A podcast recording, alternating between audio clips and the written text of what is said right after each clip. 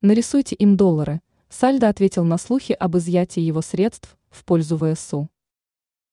Губернатор Херсонской области Владимир Сальдо прокомментировал сведения о якобы изъятии его денежных средств в пользу вооруженных сил Украины. Как отметил чиновник, ему следует нарисовать для Киева еще больше долларов. В своем официальном телеграм-канале Сальдо указал: «Я тоже очень люблю невероятные истории барона Мюнхгаузена». По словам губернатора, если украинская армия финансируется по законам произведения, где фигурировал указанный персонаж, значит, следует нарисовать для Киева еще больше денег.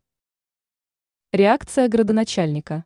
Прежде глава Фонда государственного имущества Украины Виталий Коваль отмечал, что бюджет страны пополнился первыми восемьюстами пятьюдесятью тысячами долларов. Указанные денежные средства некогда были арестованы в результате санкций.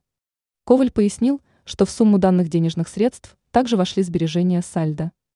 Ранее указывалось, что по заверениям Польши, Европейский Союз не успевает передать ВСУ миллион снарядов.